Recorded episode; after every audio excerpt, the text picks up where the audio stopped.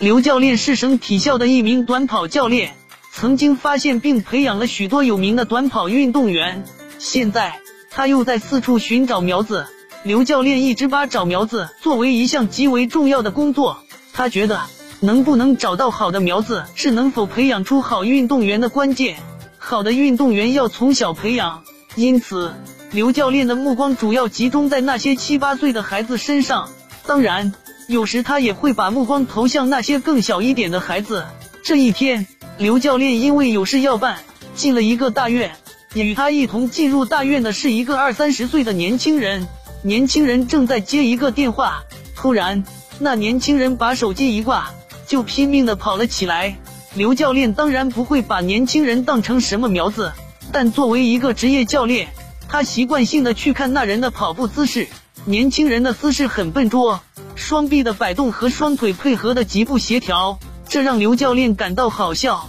但很快他就笑不出来了。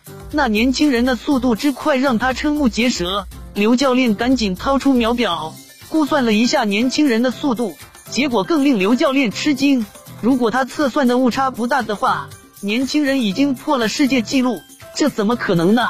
刘教练正奇怪呢，年轻人从他的眼前消失了。刘教练事也不办了，就到处打听那个年轻人。很快，刘教练就找到了那个年轻人。刘教练问年轻人以前是否练过跑步，年轻人摇摇头。刘教练就说明了自己的身份，问年轻人想不想跟他练跑步。刘教练向他保证，只要经过一段时间的训练，他就可以成为世界冠军。年轻人惊奇地望着刘教练说：“我拿世界冠军，这怎么可能呢？怎么不可能？你很有潜质，不信咱们测试一下。”刘教练说。年轻人就随着刘教练来到一块空地上，用尺子量了一百米的距离。然后掏出秒表，让那年轻人测试。年轻人的姿势依然笨拙，但这一回却又让刘教练大吃一惊。年轻人跑得太慢了，比一般人都慢。怎么会这样呢？刘教练说不出的奇怪，只好叫年轻人别紧张，然后重新测试。但结果仍然如此。刘教练重重地拍了拍自己的脑袋，还是想不通，这是怎么回事呢？恰在这时，一个人路过。对年轻人说：“徐秘书，你怎么在这儿呢？